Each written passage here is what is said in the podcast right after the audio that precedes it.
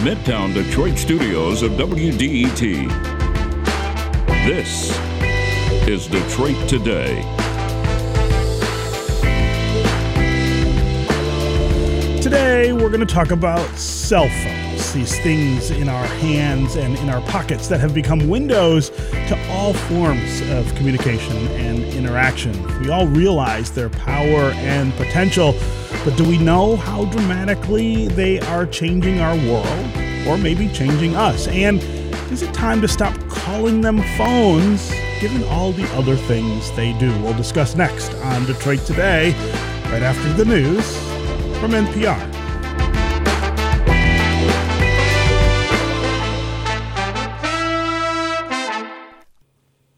Detroit Today is supported by Michigan School of Psychology in Farmington Hills, educating psychologists today who will transform our world tomorrow. Learn more at msp.edu.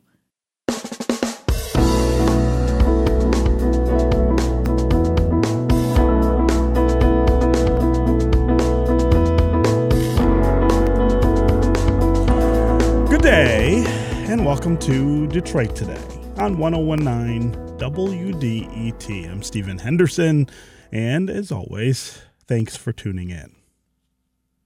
So, indulge me for just a second and take the thing that you use to check email or surf the web or look at social media out of your pocket and look at the screen. What do you call this thing? You call it a phone, a cell phone. And it has become part of your life in a way that almost no other object that I can think of has. If you leave the house and don't have it, there's this incredible sense of panic that you get. Where's my phone? I need my phone. I can't go anywhere without my phone. And what's one of the first things you do every morning? Roll over, check the phone. What's one of the last things you do at night? Before you go to sleep, look at the phone, see what's going on. This has become a huge part of our interpersonal and social ecosystem. These things connect us to news and information, to games, to our loved ones, and they do it in milliseconds and in ways that most of us never thought would be possible only two decades ago. These connections occur so fast that taking a call, by comparison, seems quite slow. And calls are often the thing that we do the least with these things in our hands. Every week, I get a report on my cell phone about all the activity that I've indulged. And every week, the lowest percentage is phone calls. Every once in a while, when I'm thinking about things we should be talking about here on Detroit Today, it's just the kind of everyday life observations that pop into my mind. And today's show is a really good example of it. A few months ago, I was having a conversation with my mother, who's about to be 80 years old and who, like everybody else, has a cell phone and uses it for many different things. But she was confused in this conversation because she was looking at her voicemails and they were showing up as text as they do on many phones. And she said, I'm reading this text and I want to text the person back, but it won't let me. So my text is broken. And it occurred to me at that point that for her, somebody who has lived seven decades, a lot of this is probably pretty confusing. Why is my phone sending me texts about people who called? Was kind of the question she was asking. And that made me ask some questions about the phones, how we use them, and especially what we call them. Why do we still call these things phones when they do so much more than that? And how are these phones changing us? Are they making us more anxious, more alienated from others, more disconnected, even as they make it easier to be connected with each other? And if those things are true, if those are the questions that these things raise, what are the ways we need to learn to live with these things in our hands and our pockets? Are we too attached to them? Will that attachment grow over time? Or should it be waning in some way? That's what I want to talk about today on the show. These things that we are obsessed with, these things that we pay, in some cases, more attention to than the people in our lives. And to talk about it, we've got a really great guest. Paul Levinson is a professor of communications and media studies at Fordham University in New York. He's also the author of many fiction and nonfiction books, but the one that is relevant to this conversation is titled Cell Phone The Story of the World's Most Mobile Medium and How It Has Transformed Everything. Paul Levinson, welcome to Detroit Today. Good to be here.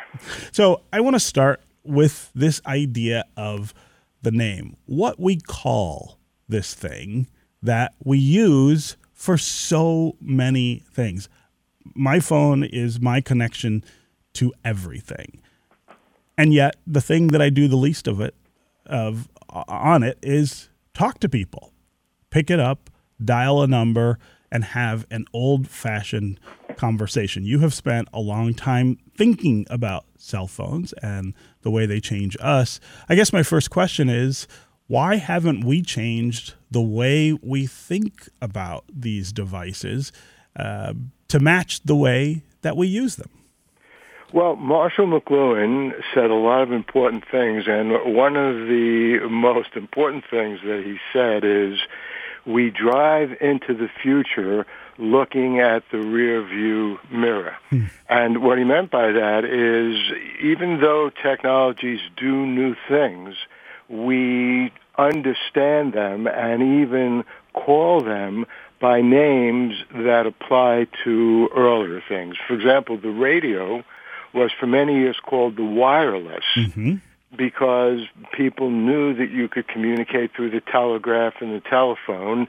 That required wires way back then in the 19th century. And so the magical thing about radio is, well, hey, it could just be broadcast through the air. You didn't need any wires for the connection. And the cell phone, now called the smartphone, really obviously came from the telephone system. And the reason it was first invented was people wanted to cut the umbilical cord of the wire uh, in their homes and offices and be able to have a conversation with people any place they might be, both the caller and the person who's called.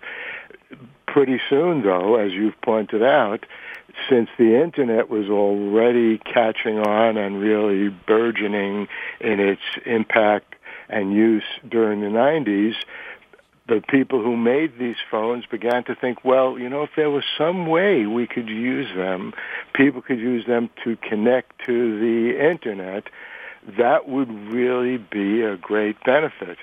And right along with that was, well, hey, you know, wouldn't it be great if we could use this device to take a photograph anytime we want?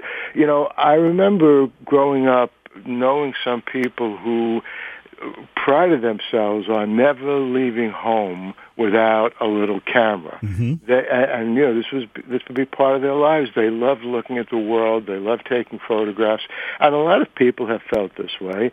And uh, the idea that in this device that you use to talk to people, to connect to the internet, could also take photographs was one of the most brilliant ideas in history. And so absolutely, there's no doubt that today in 2022, uh, that little device that you were talking about is used much more often to take photographs than it is to talk to people. Mm-hmm. And it's uh, even used more often than that to log on to this app or that, you know, Twitter, Facebook, uh, whatever you want to reach on, on the Internet.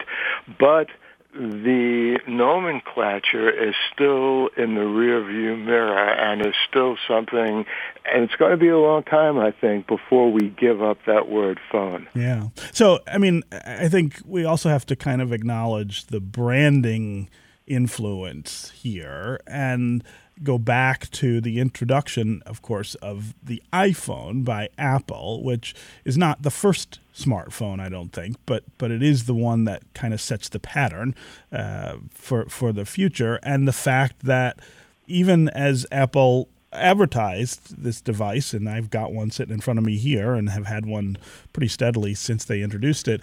Um, they introduced it as as you know a, a device that would do many different things.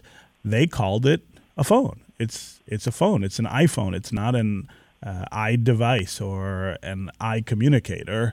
It's an iPhone, and and I, I think you know because we live in a world where branding has so much influence over the way we think and, and speak about things uh, that that has a lot to do with with what happened as well. And it, it, in some ways, it seems like it has delayed uh, a, a, thinking about uh, what what this thing is and what influence it actually it actually has over us.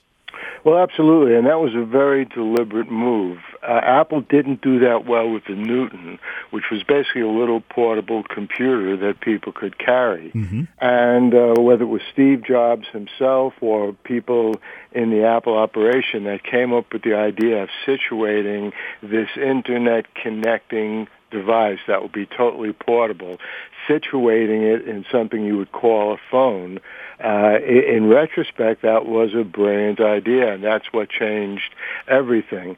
And in fact, if you look at the history of technology, obviously Apple's invention of the home computer probably still is the most important of everything that it did. But as time went by, something like the iPod, which was a little portable device, that was very revolutionary, but certainly almost as important as the invention of, of the personal computer itself is the invention of the iPhone. And although there was some connectivity uh, to the internet, there were BlackBerry devices, uh, Barack Obama famously didn't want to give up his BlackBerry mm-hmm. when he uh, entered the White House in 2009. That was just a few years after the iPhone. He was still using the BlackBerry. So there were uh, devices that connected to the internet, but none had the power and magic uh, of the iPhone. And one of the things that Steve Jobs did is he deliberately selected things like YouTube and said, hey, you know what? There's this app, YouTube, and YouTube was very new then also. It had just begun a few months earlier. And uh, Jobs said, well, hey, let, let's put this app into uh, the iPhone, and then people can watch videos on the phone. So it, it took that kind of mind to to realize and implement all of these applications. Yeah, yeah. Um, so let's talk about the work that you've done thinking about what the cell phone has done to us, how it's changing uh, our culture, and what you think about the way in which we're reacting, I guess, uh, to those to those changes. Uh, what is the effect that the cell phone has had on on us and our culture now that uh, it's about 15, 15 years old and and we've got many different types and and forms of it. Uh, but but that uh, but that of course it is a thing that we all uh, feel like we need. I mean, uh, it, it, crosses uh, all economic uh, strata in terms of the, the, the reliance on it. Tra- it, it, it uh, of course, crosses racial and, and geographic differences. I mean, it is it is ubiquitous in a way that uh, that I certainly would never have thought it would be. Well, it has changed our lives, and a good metaphor uh, for the cell phone or smartphone, and indeed any technology, is that it's like a knife. Uh, it, it can do wonderful things in the hands of a surgeon. It can save people's lives. It can be used every day to cut food. In the hands of a criminal, it can do some really serious harm and damage. And and that pretty much sums up uh, the way that the cell phone has changed our lives. It has enabled us to instantly get information about just about anything. That's very important because, you know, prior to that, to get news about something, you had to have a newspaper or be near a newspaper stand. And then after that, you had to be in proximity to a radio or a television set. And, and that was pretty good. You know, the radios in cars, radios in homes, televisions in homes. But now, obviously, you carry in, in your pocket something that wherever you are, you can instantly find out what's going on uh, in the world. So when when you hear you know the sad news that Queen Elizabeth has died, and you, you want to find out first of all is it true or not, and you want some details, you can instantly get those details. And you can also instantly uh, be in touch with email with uh, important business uh, decisions and people, uh, and for that matter, people, family, friends that you love and care about. So all that is really wonderful, and it's changed our lives for the better in those senses. And I think it's very important not to overlook those wonderful changes. But at the same time, as we know, uh, if you uh, you know log on to Facebook or Twitter, you may well see some vile garbage, uh, you know, an insane conspiracy theory. For example, in the early days of COVID, there, there was a, a nutcase theory going around that Bill Gates had somehow managed to put microchips into vaccines, mm-hmm. and if you got a vaccination, somehow, like, first of all, Gates wasn't even associated with Microsoft anymore, but somehow Microsoft would be able to track where you were, and and and and, the, and that kind of insane theory was the least of it. There were far more even ugly and insane theories going around. So the problem is the same device that gives you facts and truth can can give you complete uh, dangerous garbage uh, if you're not careful and you don't know what you're looking at. The other point is, as you were saying in your introduction, precisely because the phone is so portable and so easy to put by our bedside, take anywhere we want, if we're not careful, we can be on, connected uh, to the world almost 24 hours a day. So, you know, th- indeed, there are people who sleep with their phone uh, right next to them. Uh, the last thing they do at night is look at the phone. If they get up at night in the middle of the night for a minute or two, they'll look at their phone. First thing they do in the morning is look at their phone. And uh, it's not as if the phone requires that, and there's a way you can stop doing that if you don't want to do it. But if we're not careful, the phone can become too much uh, and dominate our lives to the extent where we become the servant of the phone rather than vice versa. Yeah, yeah.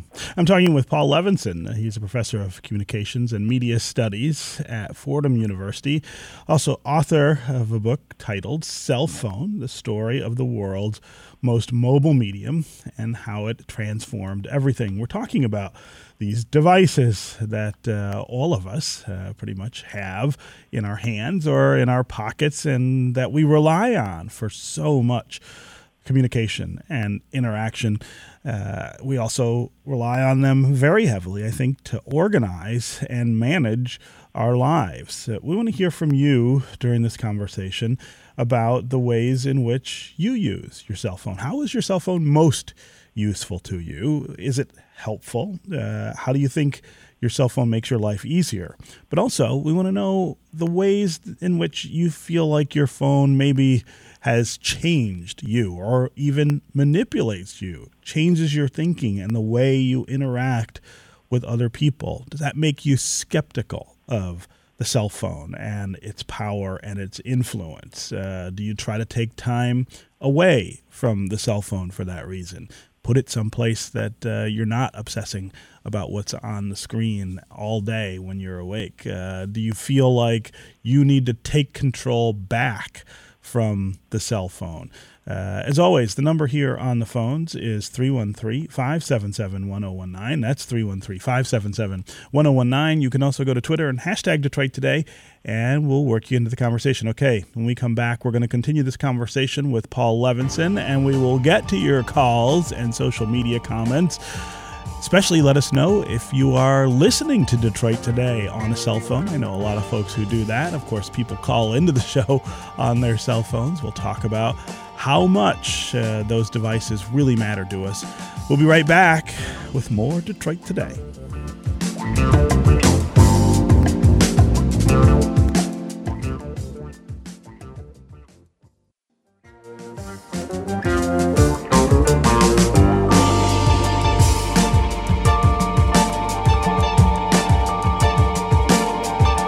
This is Detroit Today on 1019 WDET. I'm Stephen Henderson, and as always, thanks for tuning in. I'm talking with Paul Levinson. He's a professor of communications and media studies at Fordham University and author of the book Cell Phone, the story of the world's most mobile medium and how it has transformed everything. We are talking about our cell phones, our reliance on them, the things they bring us that make our lives more enjoyable or easier, and also the influence that this technology has over us, the way it is changing the way we live, the way we interact with each other, maybe even changing our brains, the way our brains are wired to think about communication and interaction. Want to hear from you about how you use your cell phone, how you think about your cell phone, how much you think about your cell phone. I will make an admission. Uh, anybody who knows me and is around me much will tell you that the, the cell phone plays an outsized role in my life every day. Uh, lots of people will say to me, You're spending too much time with that thing. That thing gets more attention uh, than other things in your life. Uh, call and tell us if you are in the same boat and how you try to take control back from the cell phone. Also, give us a sense of why we why you think we call these phones. Uh, are these phones in the traditional sense of the word? Uh, and if not, what should we be calling them? Should we be thinking of other words that are more descriptive? Uh, about what the the cell phone actually is. 313-577-1019 is the number here on the phones and you can also go to Twitter and hashtag Detroit Today and we'll work you into the conversation. Alex on Twitter says, I think it's time we admit that Star Trek did it first, and we should call them tricorders. Uh, I'm a Trekkie, so I actually appreciate that humor, Alex. Uh, Big Neo on Twitter says, I do indeed call it a cell phone in my civilian life. But when I'm performing my military function, I call it my mobile device or tell folks contact me on my mobile. There is something more official sounding that way. Uh, that's a really interesting. That's a really interesting take on that as well. Um, before we get to uh, before we get to callers, Paul, I want to go back to the metaphor that uh, you drew on when we were talking about cell phones, and you said uh, you compared it to a knife and said, "Look, in in the right hands, it's a useful tool. In the wrong hands, it can be a deadly weapon." But it seems to me that there is something perhaps more universally dangerous, I guess, about the cell phone than there is about a knife because um, it is able to manipulate our thoughts and our habits on such a grand scale.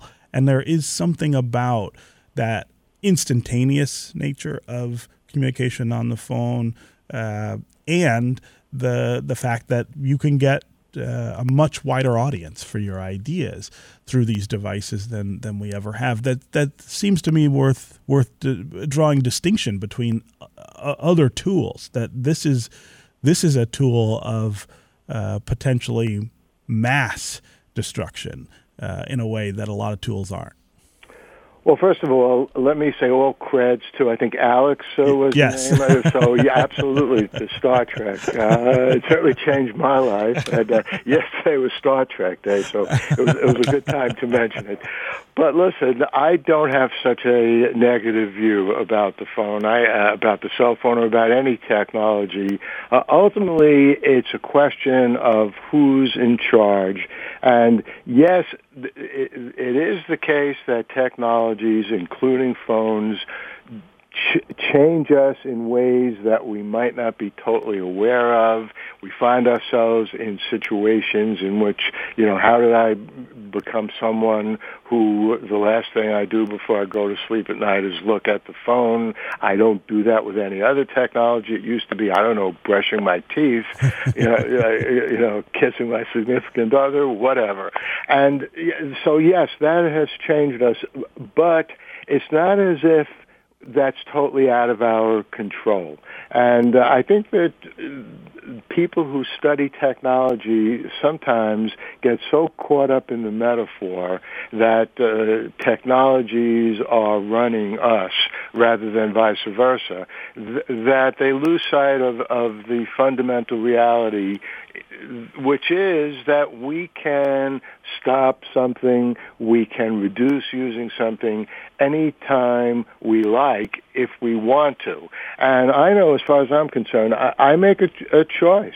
Uh, no, I'm I'm like you. I am rarely away from my phone. I have many reasons for doing it. As you mentioned, I'm also a fiction writer, a science fiction writer. Mm-hmm. I'm still hoping Steven Spielberg is going to call me and you say, "Hey, I'm making a movie out of your, your most recent novel." So, you know, I don't want to miss that call. So, but um, I can control that. And uh, look, I just got back from Cape Cod where we spend the summers, and I'm not so crazy that when I go swimming, I take the phone with me. By the way, there are ways that you can do that. There are waterproof uh, things you can put the phone into and, you know, carry it in your bathing suit or you can hang it around your neck. so, you know, I, I've made a decision. No, I, I'm, I'm swimming in Cape Cod Bay. It's beautiful. so I think that people maybe need to be encouraged to realize they can control the phone. It, it's not, to say that the phone somehow has changed our very brain, or as you said, rewired our brain, that actually is a good science fiction story, but I think it's not reality. you think that's not true. All right. Uh, 313 577 1019 is the number here on the phones. That's 313 577 1019. Let's go and start with Kevin in Sterling Heights. Kevin, welcome to the show. Good morning. Hey. I don't think the phone, the name for the phone's ever going to change because phone is too easy to say. Um, you might get you might get the phonics people renaming it F O N, but uh, you know, it, it, people are. I mean, people go to it, when you when you call something one syllable.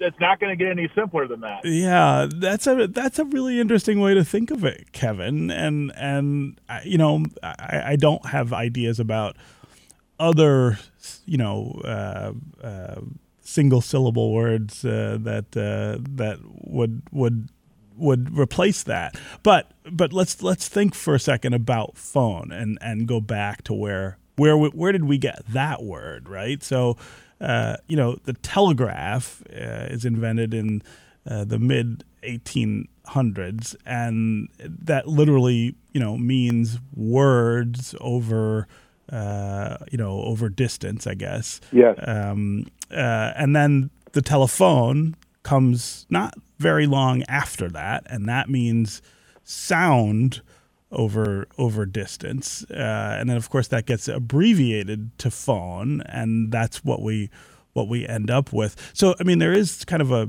uh, an evolution and an etymology that that makes some logical sense. I, I guess the question I'm asking is, what's the next the next step of the evolution, Paul. It's it's there is a there is a, a track here. It's just that it seems to have stopped dead on phone.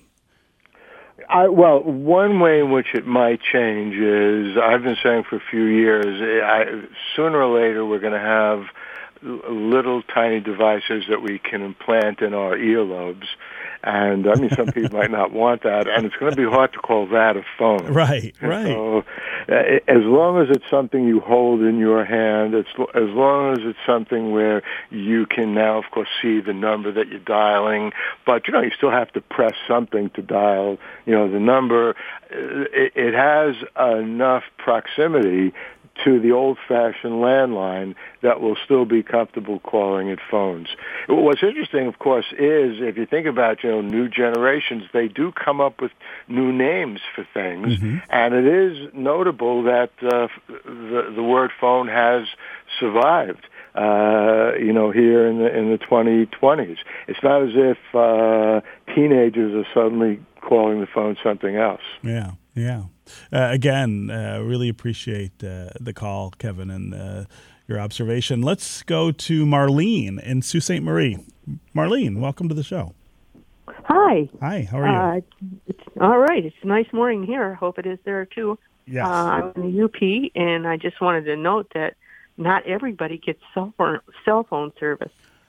Uh, there are lots of areas here that the phone just doesn't work. Mm-hmm and not just here, but in northern Lower, that doesn't happen in a lot of other countries. I think maybe it's the profit motive of uh, there. If there are not enough people using the service, uh, there's no profit or motivation to the companies to expand their service. To make sure, yeah, uh, Marlene, tell me more about uh, how that works for you. I mean, I assume you're I assume you're calling on a cell phone right now, but you may you may not be. I guess you could be on yeah. uh, a landline. Uh, Is that right? Yeah, I am.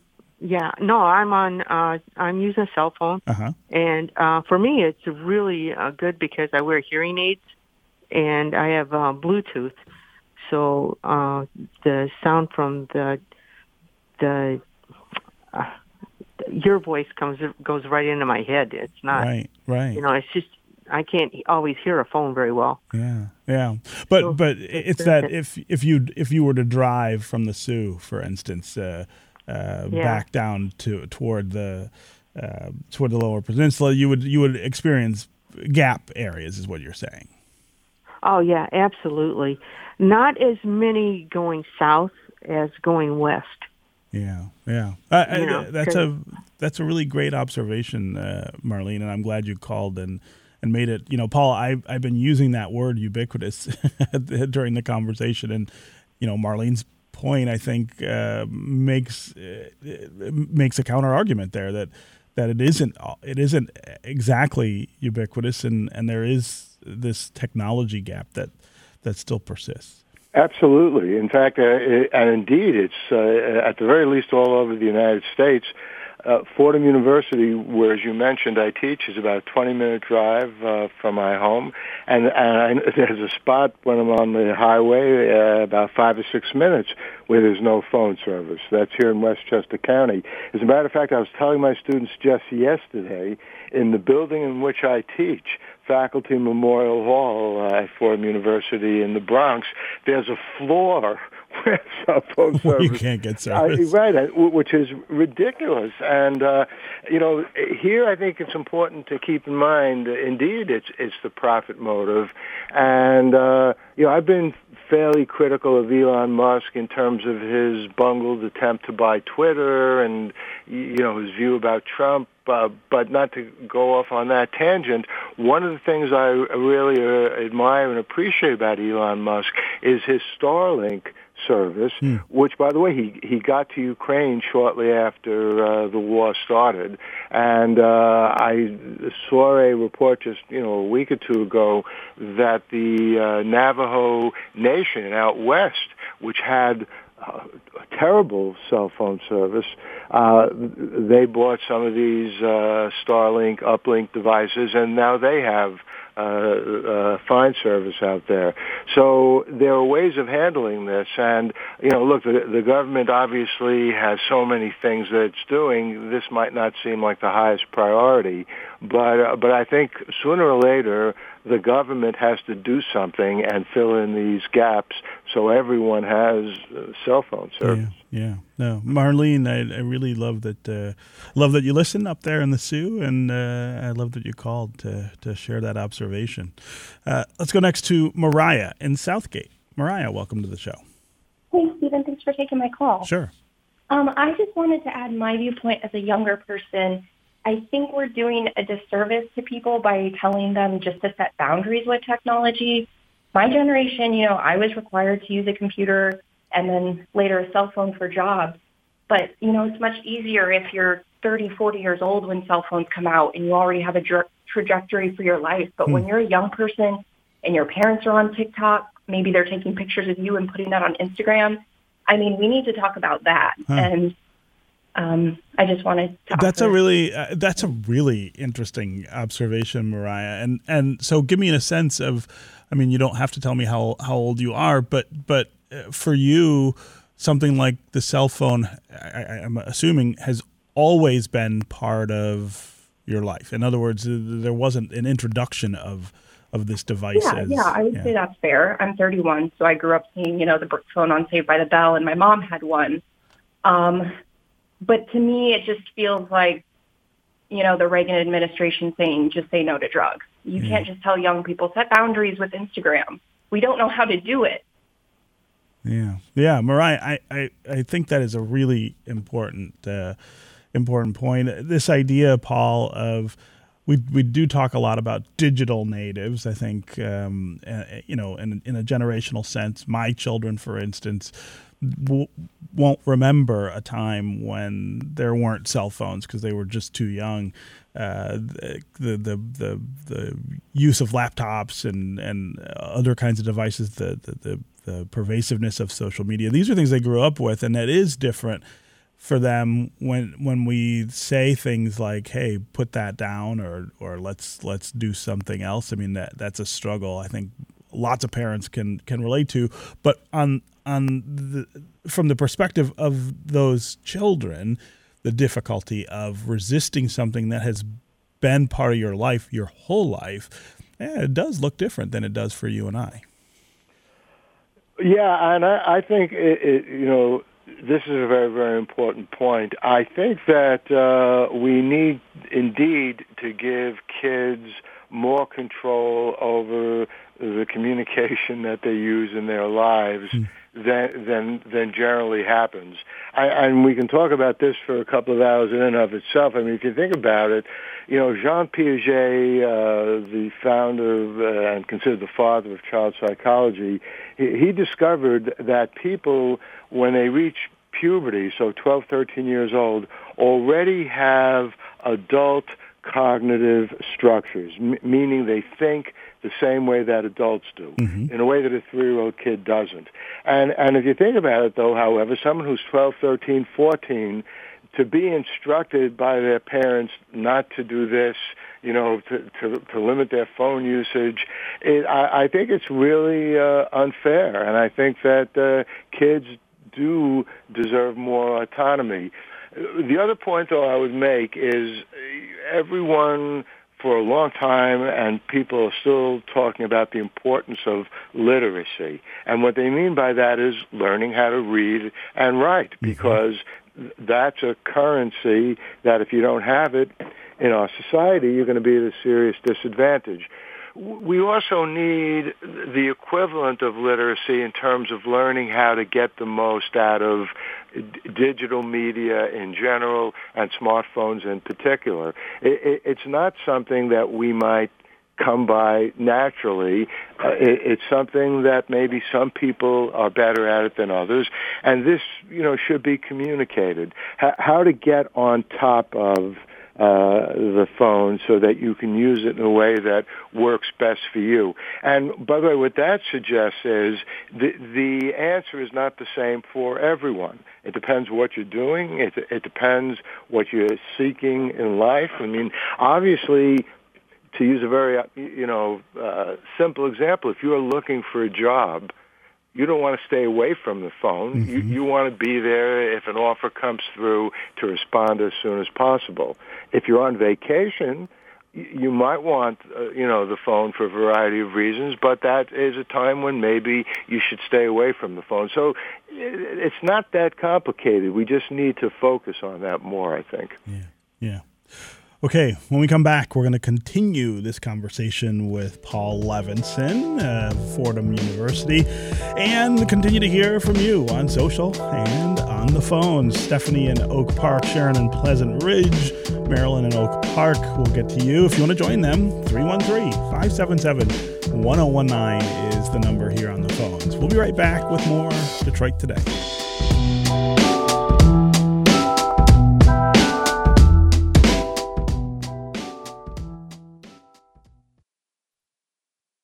Bringing you news that matters, stories that impact your life, music from the Motor City and around the world.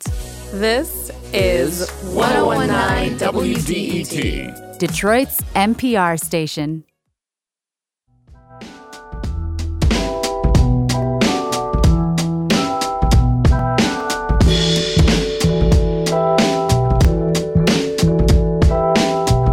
This is Detroit Today on 1019 WDET. I'm Stephen Henderson, and as always, thanks for tuning in. We're having a really wonderful conversation with Paul Levinson, who is a professor of communications and media studies at Fordham University, also the author of many nonfiction and fiction books, including Cell Phone, the story of the world's most mobile medium and how it has transformed everything. We're talking about cell phones, uh, these things that uh, have such a influence on our lives uh, these days, not just uh, as devices to call one another on, but uh, devices to indulge all kinds of communication and interaction on. How important are they? How much are they changing our world? And uh, how much control do we actually have over? How much they're changing us. Uh, we want to hear from you, of course. Uh, 313 577 1019 is the number on the phones. That's 313 577 1019. You can also um, you can also go to Twitter and hashtag Detroit Today, and uh, we'll work you into the conversation. Let's go next to Marilyn in Oak Park. Marilyn, welcome to the show. Hello, Stephen and Paul. Um, you, you, you've made several inaccurate assumptions regarding uh, regarding people and cell phones. And number one, not everyone has or wants a cell phone. Number two, believe it or not, some people want to be able to use a cell phone just to place calls and receive calls. Mm. Number three, not everyone checks their cell phone first thing in the morning and last thing at night. Number four, if I if I forget to leave home without taking my cell phone, I actually breathe a sigh of relief. Do you? yes, I could go on and on uh, but I won't because the phone I'm using uh, may stop working at any minute. That's that's what I've found in the past. But uh, the last thing is Thoreau. Uh, I'm not a big fan of Thoreau, but I did like his uh, one quote. We have become tools of our tools, hmm. and that that's about it.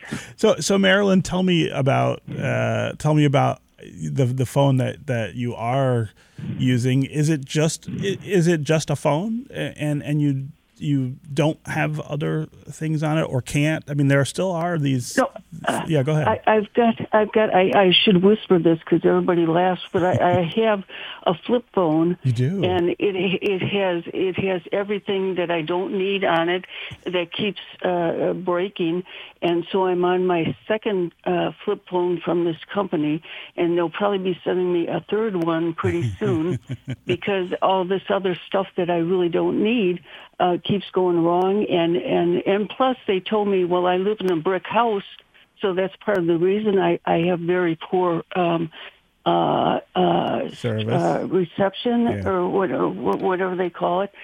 And uh, uh, uh, this, this, all I want is just a phone where I can call somebody and and and receive calls. Yeah, yeah, Marilyn, that's a, I mean, that's a really great perspective, and you know, I mean, I think I, I actually think my mom.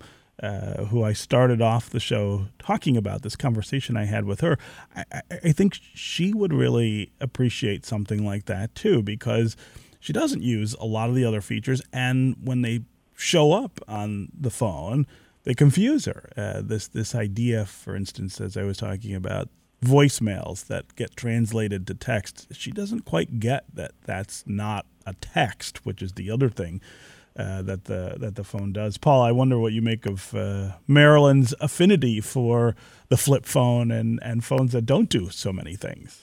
Well, more power to Marilyn. and I think it's good. This is really the point I was making that we human beings have the power to basically throw the phone away if we don't want it at all, to use a different kind of phone if all we want to do is talk. By the way, I think it's great that Marilyn lives in a brick uh, house. I mean, you know, bricks are really good. Uh, you know, very good in cold weather. So, uh, you know, that that's probably more important than getting good reception. Than getting good cell service, right? Uh, Marilyn uh, loved the the call and the observations. Let's go to Dan in Royal Oak. Dan, what's on your mind? Hey, Stephen, thanks for taking my call. I mm-hmm. think it's apropos since we are on Detroit's greatest radio station that Professor Levinson has a music career that I think uh, should be plugged here. But also, um, I'm curious if the principles of the shallows, what the internet is doing to our brain, if if that could be translated, because um, Nicholas Carr does say that it is actually changing the physical um, physicalities of our brain.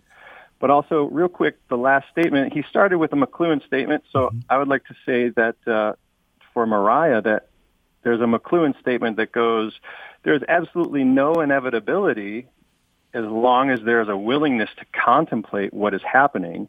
And I think um, a good doorway to start contemplating what is happening and what we're doing with our technology is the approach of media ecology. And I wonder if Professor Levinson would speak anything to that. Yeah, yeah. Dan, uh, I really appreciate the call. Of course, you said many different things there that we've got to kind of go back over. But uh, first, uh, Professor Levinson, do you want to talk about your music career, which we have not even mentioned? Yeah, I'd be happy to briefly. First of all, I try to do as much damage as possible. and uh, also, I'm the kind of person where if I ever really love something, I always try to produce it. Uh, it's a good thing I wasn't interested in quantum mechanics. I probably would have blown up the world already. But uh, I came out with my first album in 1972. It's called Twice Upon a Rhyme. And uh, I came out with my second album in 2020. I wanted to build up my audience over 60 years years. That's called Welcome Up Songs of Space and Time. You can listen to that on Spotify, Apple Music, and any place and every place. Um, and to me, by the way, songwriting and writing lyrics and music is is the same part of my brain as that I use to write books. So mm. you know, it goes pretty easily yes. for me. As far as media ecology is concerned, uh, this is a, a, an important point because this is an example of a field of study dedicated to understanding the impact of media mm-hmm. and how we can indeed better control media. Mm-hmm. And uh, actually, uh, Marshall McLuhan came up with the term in the 1960s. Neil Postman, who was my dissertation advisor, founded a program at New York University, which is where I got my PhD, mm. Called the Media Ecology Program.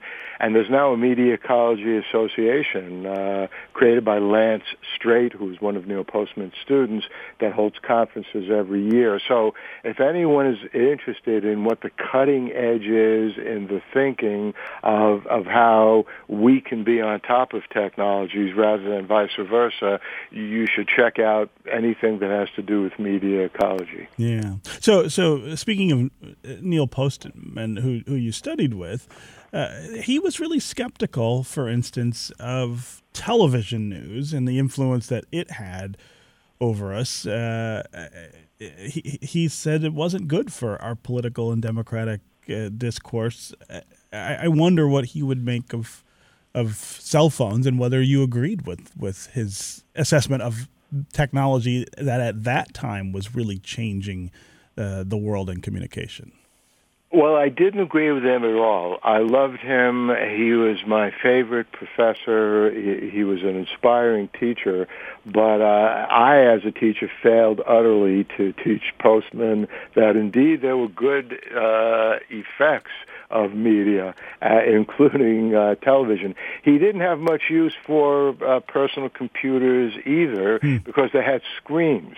And he thought, basically, I once had a conversation with him. He said, it's just another kind of television. I said, no, it isn't. You, you can write on this. You can create content and send it out on the computer. And he shook his head and said, no, no, you know, it, it still has the same uh, problem. But I think, look, all media, and this gets back to my metaphor of knives, th- there's no doubt that, uh, you know, phones and computers and television, you, you know, they can do damaging things to society and have done damaging things. And, y- you know, very quickly, if you think about, for example, Ezra Klein's art- op-ed in the New York Times uh, a month ago, the, the internet, Twitter in particular, is a two-edged sword. You find truth on there, and you also find a cesspool of misinformation. The key is being able to sort that difference out, and we have never had a, a more effective way of finding the truth, even though we're being bombarded by all this nonsense. But it doesn't seem like it's working all that well, does it? I mean, I, you know, especially in the last few years when there is, I think, a more concerted effort to spread misinformation and to have it influence things like our politics. I, I, I guess I don't feel like the the human control over our technology is sufficiently, I guess, pushing back against that. Well, it's a, it's a question of what your gauge is. Biden did beat Trump in the 2020 election. The fact of the matter is Hillary Clinton won the popular vote in the 2016 election. So the fault is not technology. The fault is our, our, our archaic electoral college system. and uh, yeah, there there is there are a lot of bad things happening. You know, getting back again to the pandemic, a lot of misinformation is out there, but we did get on top of it. You know, the pandemic is finally receding. It's not over yet. So, look, we live in very dangerous times, and there's no doubt about that. And this is not a time to say, hey, don't worry, everything is okay. Hmm. We have to be vigilant as never before, but we have the capability of getting on top of it. Yeah. Okay, Paul Levinson, it was really, really wonderful to have you here for this conversation. Thanks so much for joining us. My pleasure. Hmm.